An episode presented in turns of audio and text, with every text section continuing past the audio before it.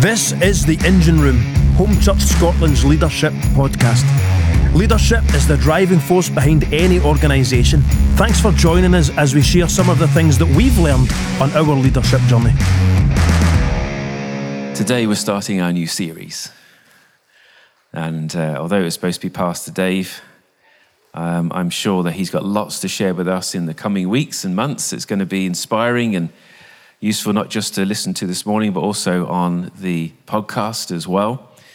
And we're talking about the traits of the greats. And I don't think I'm going to say anything new today, but perhaps some of what you hear is just going to, again, help stir up your heart to think, you know what? If God can do it with Gideon, that we're talking on today, then he can do the same with us. And so we're going to have a look at, I guess, over the next few weeks, um, some of the great leaders and great characters in the Bible. And the most encouraging thing that I found when I'm reading the Word of God and looking at the lives of leaders and characters in the Bible is that apart from Jesus, every single one of them was flawed. Now, that gives me encouragement because I think, well, if God can use flawed people, he can use me too. Uh, maybe you can think the same. Uh, I know my weaknesses, I know uh, my imperfections, and yet God somehow still seems to find a way to use me. So let's be encouraged this morning as we look at these characters. They are flawed people, but God uses ordinary people to do extraordinary things.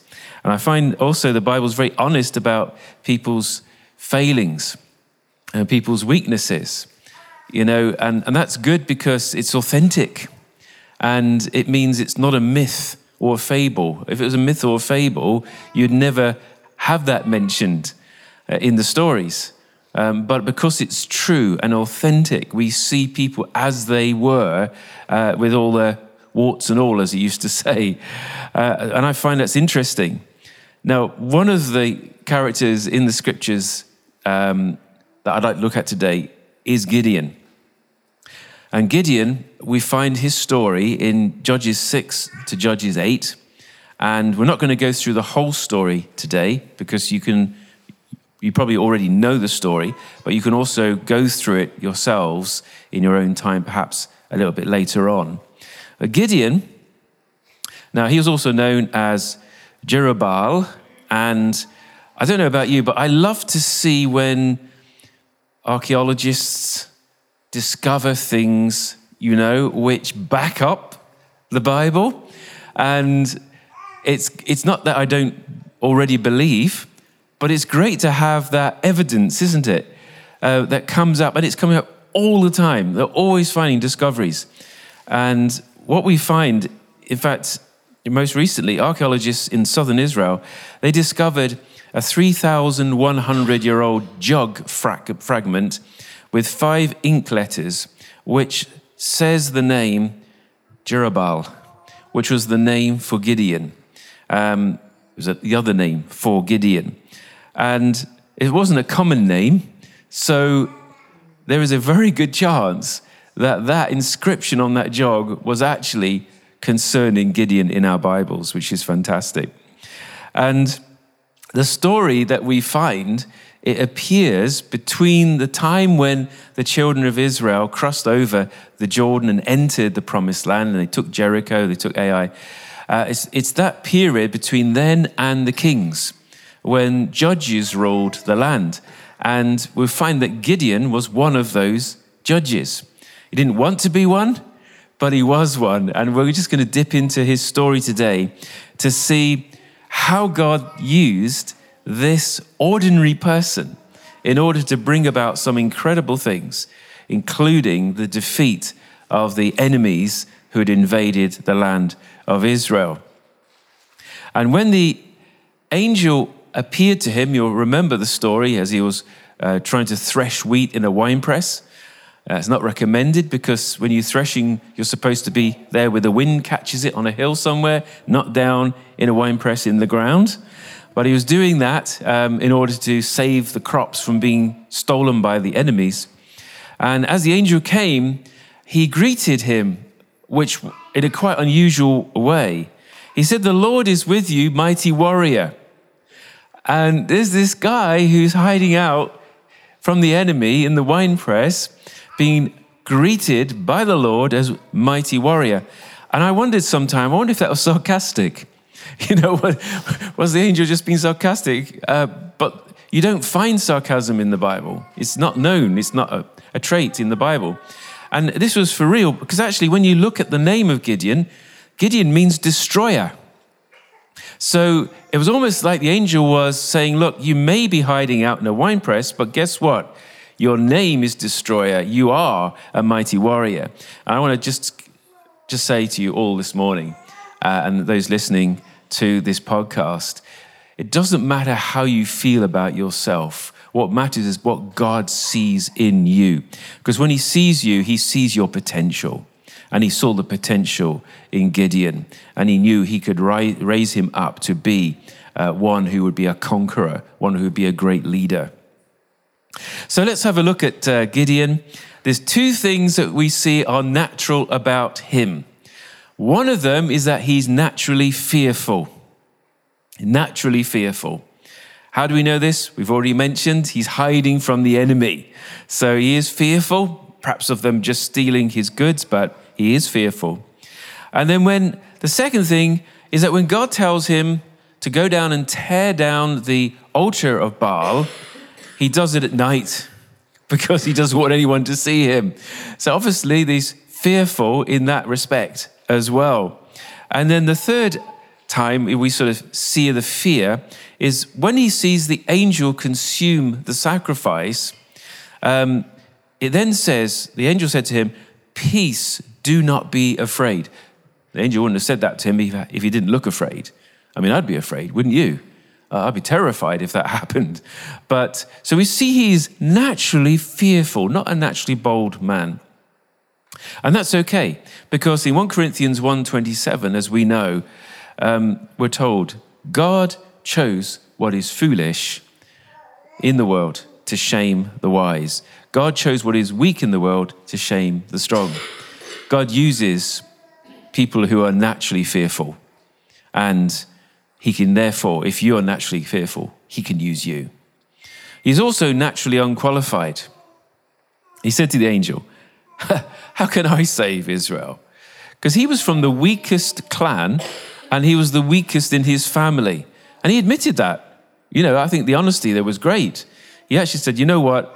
I, why pick me? I am the useless one, the most useless in the whole of this area. So I'm not going to be able to deliver Israel from the enemy. And I think if you feel naturally unqualified, guess what? The chances are God is going to use you or you're ready to be used. Because I think if we feel that we're qualified, if we feel we're capable, if we feel that we're, you know, we've done this before, we can do it again, God won't use you. He wants to ensure that he uses people that he can fill with his power, with his wisdom, and with everything that they need in order to go and achieve great things so that God receives all the glory. We think of great men and women uh, of God, those in the past and those present. We think of Smith Wigglesworth. You all know his story. It's just a plumber in Bradford, uneducated, didn't even finish school.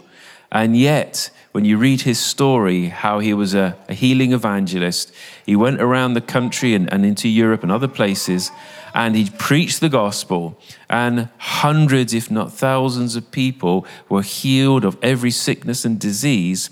And there were even reports of many who were raised to life from the dead. A plumber, uneducated. He felt unqualified, but he had the power of God in his life. I think of Jackie Pullinger. Have any of you heard her speak? Oh, wow.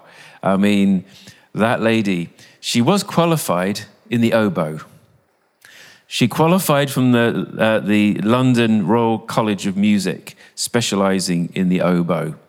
And then she got on a, a ship and went off to Hong Kong. And you know the story. Hundreds again, if not thousands, of addicts had their addictions broken through the power of the Holy Spirit. And she has seen so many hundreds and thousands come to know Jesus as Lord and Savior. So I think the important fact to know here naturally, he was not a leader. He was fearful, he was unqualified, but God used him. He can do the same with us. Amen? I think that the turning point that I find in this story for Gideon is actually chapter 6, verse 34, where we read this.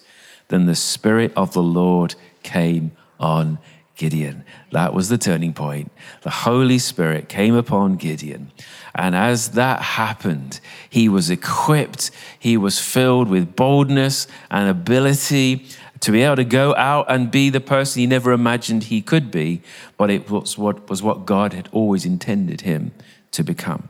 So let's have a look at his traits this morning as a leader. Firstly, having been naturally fearful, he's now evidencing boldness. So he went up and he began to blow a trumpet. Now, you got to have some courage to do that. If people are all, if you think you're the weakest in your clan, and the other people are seeing you as that, what is this guy doing, blowing a trumpet and gathering the troops?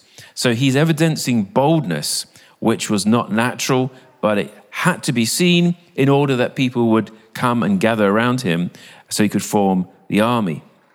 No one questioned him. If you read the story, nobody questioned, Who made you our leader? Nobody said that. They just gathered. So he must have had such a charisma about him, such a boldness that was evident that people thought, you know what? This is the one I want to follow. This is the one I want to lead us. Um, as Paul writes in Romans 8 31, if God is for us, who can be against us? And we're going to ask you to do something. He's going to equip you. He's going to give you ability and boldness to be able to take steps of faith and to see things achieved. And what we need in our country right now is spirit filled, bold leaders who rally the troops, who, who gather the congregation and say, Look, God is able through you to change this whole country. God is able through every born again believer eh, to, to reach this nation with the gospel if we are prepared to be bold for Christ. Amen? Not easy in our society, but that's what God is expecting. And I must say, if, if I didn't have the boldness of the Holy Spirit, I would be Jonah.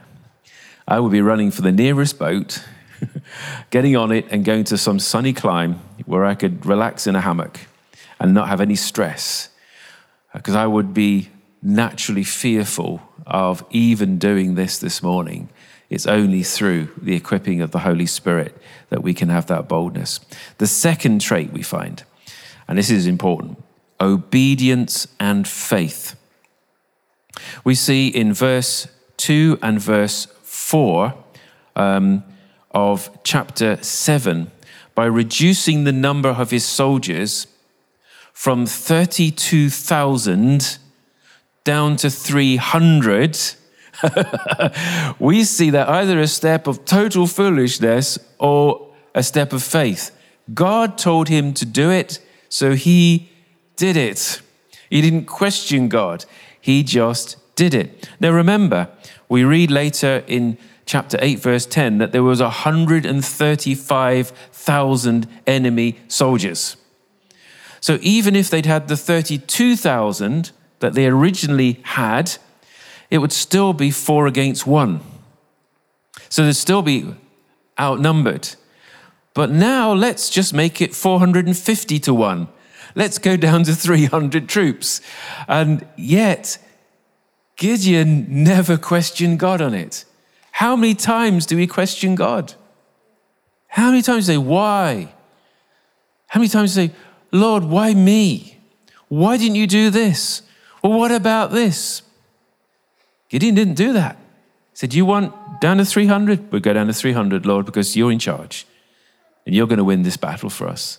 And I think that's how we need to look at our lives and the challenges that we face we need to exercise obedience and faith and say, God, whatever you do, I'm going to accept it. I'm going to do it without question.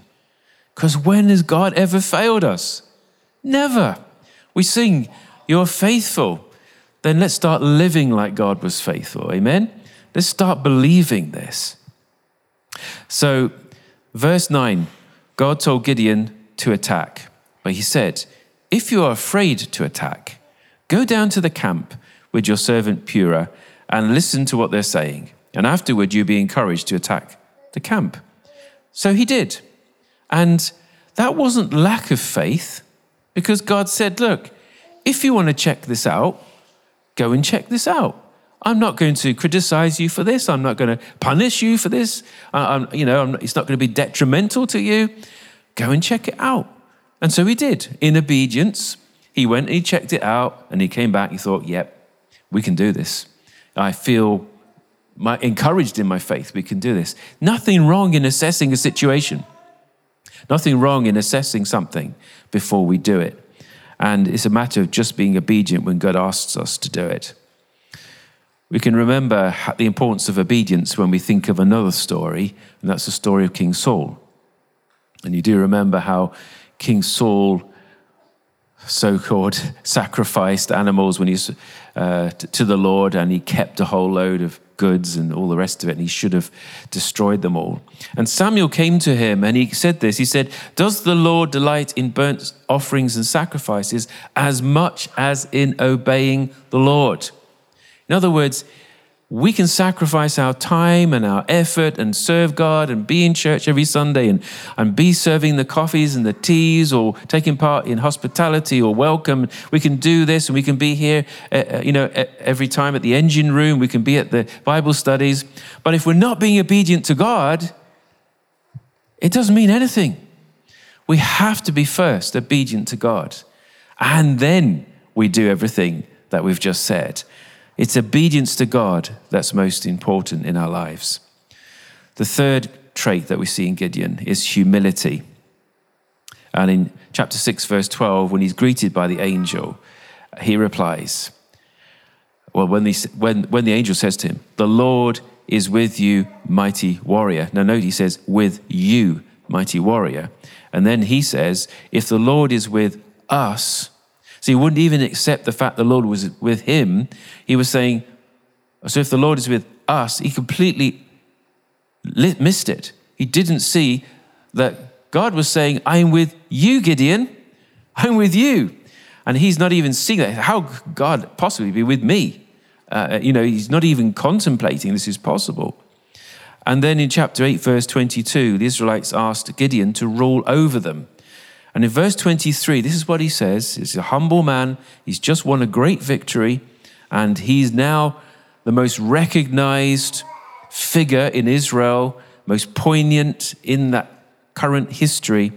And he says, The Lord will rule over you. He refuses to be made king, which is really what they were, I'm sure, saying. I want you to lead us. I want you to be the one who's going to be our king. And although he was the judge, and rightly so, for 40 years, he refused to take the credit. He said, The Lord will rule over you. That's how humble he was. Now, the fourth trait that we see is that he double checked before acting. And that is not a weakness, that is a strength. Because often mistakes can be avoided if only we check things before, first jumping in. And there's a narrow margin between faith and foolishness. Um, Gideon checked. It was the angel of the Lord talking to him by preparing the offering, and we can see what happened, how that was consumed before his eyes. And that's not a bad thing. Just because an angel visits you, it doesn't mean it's a holy angel. Okay? Now, you may never get a visit from an angel. What I'm saying is this that Paul says in 2 Corinthians 11 14, Satan himself masquerades as an angel of light. So check things out uh, before you think, well, that must be God. Check it out, get verification, get validation, get, get some confirmation from the scriptures or from, from other people that you know who can speak into your life prophetically. So he, he checked it out. The, verse 36 Gideon puts out a fleece. Now, some people say that's a weakness. It wasn't a weakness. This guy was coming from nothing. He was the weakest in his clan and the weakest in his family. And he was being asked now to lead an army to vanquish the invading armies. And he's saying, Well, could you just give me a confirmation, Lord? Nothing wrong in that. It wasn't a weakness, it's actually a strength. You're not testing God, you're just testing what God has said to you. And that's the difference. And then, of course, in chapter 7, verse 10, we've read that he spied out the enemy camp before he attacked it. He didn't even have to attack it, as we know. They just surrounded the hill, they just blew horns and they smashed their jars, and there was lights, and it put the camp into confusion, and they all started killing each other and then running uh, for their life, which sounds like a great plan. He never had to really fight, but he did pursue them, of course, and they did fight them on the, on the pursuit. So, double checking before acting. Is it a good idea or is it a God idea? I've had some good ideas which weren't God ideas. And guess what happened? They failed. they, they didn't bring forth fruit. We have to check if is a God idea, it will bring forth fruit. It will be successful because God has said it, He will do it and He'll want us to be. I mean, isn't that amazing? That God's plan, He wants to involve us in order to bring about His plan. I mean, that's incredible. In our weaknesses and everything else, He chooses us. Okay, the fifth trait that we see in Gideon is that he was a team builder. We see that in verse 27. He took 10 servants to help him demolish the altar of Baal. In verse 34, he gathered 32,000 men to fight. He didn't just like David go with a slingshot and try and do it himself.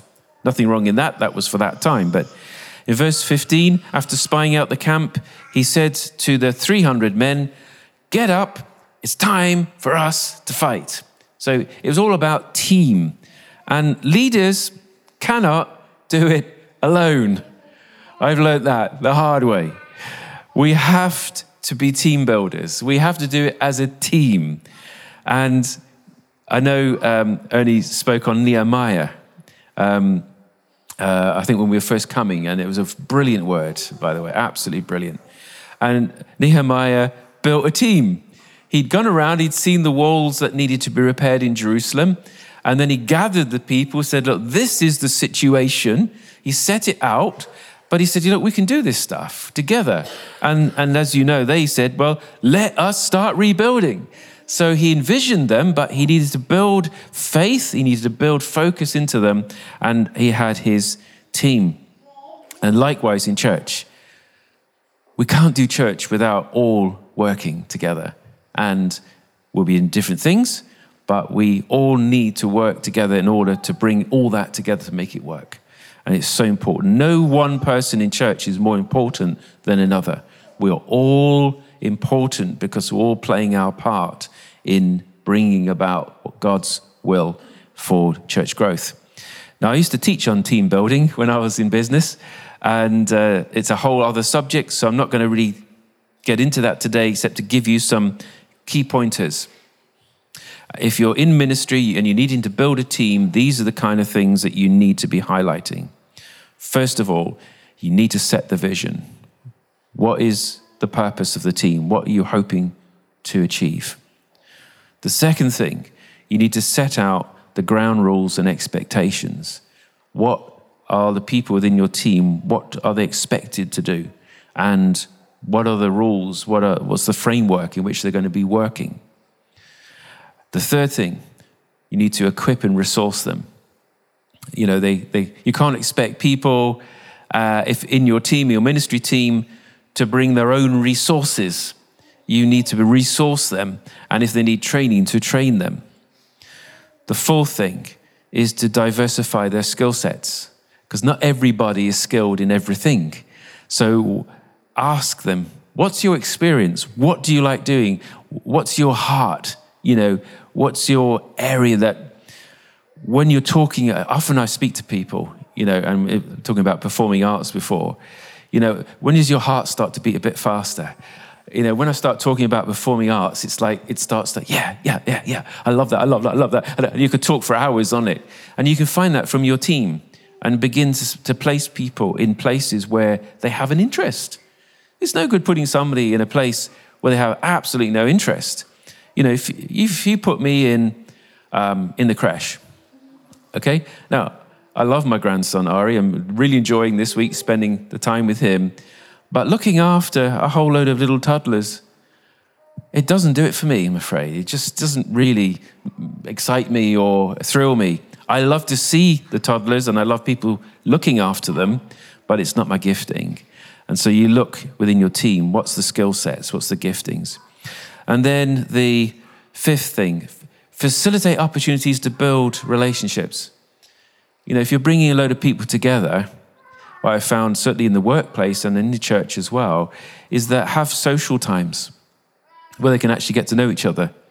Uh, it's not we're just we're going to go team. We're going to build this wall today. You know, this section of this wall in Jerusalem. Have have opportunities for them to have a chat, share life experiences, time to pray for each other. You know, and all these kind of things. Build relationships in the team, and then um, I've lost which point this is is to support and encourage. You can't just give someone a task to do and say, right, tell me when you're done.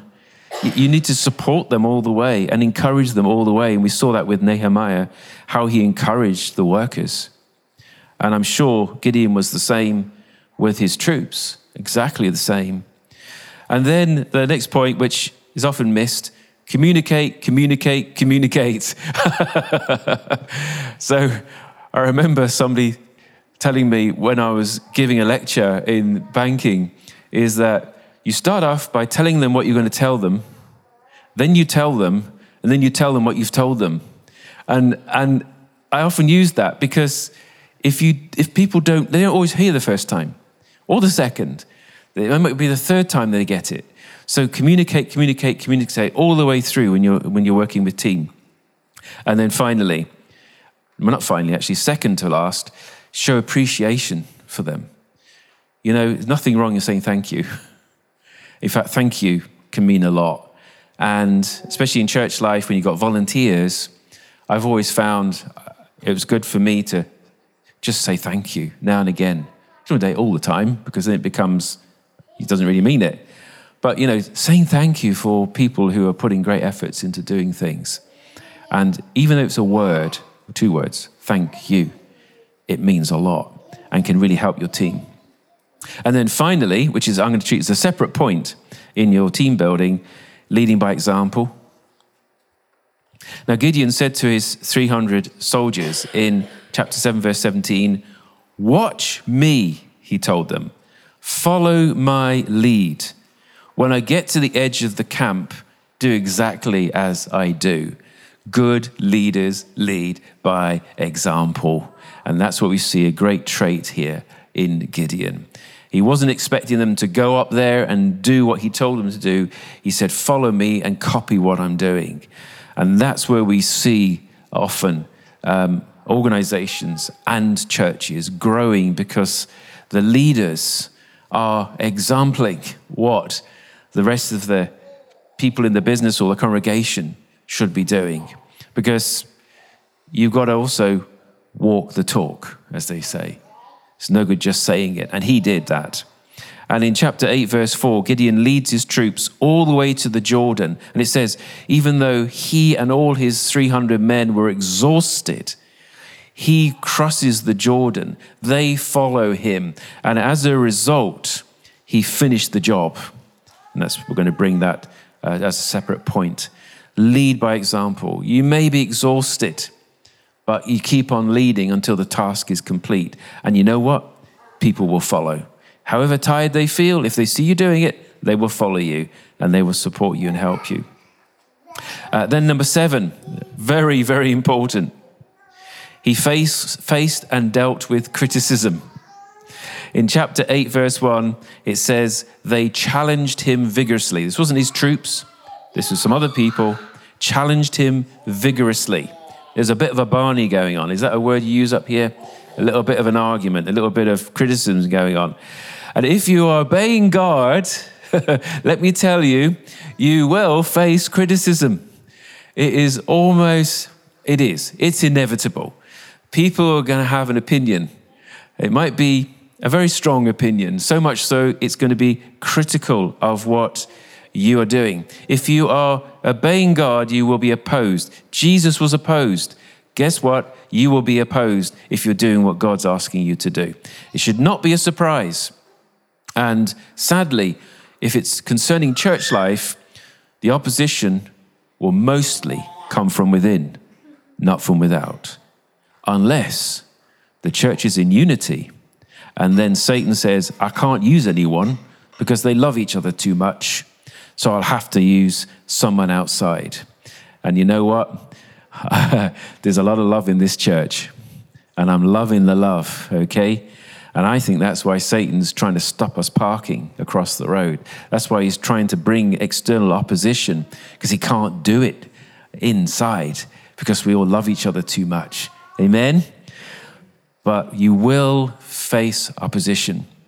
Even happened in the early church. Jesus even warned about it in Matthew 7:15. He said, "Beware of false prophets. They'll come in sheep's clothing, inwardly they are ravenous wolves, but by their fruit you will recognize them."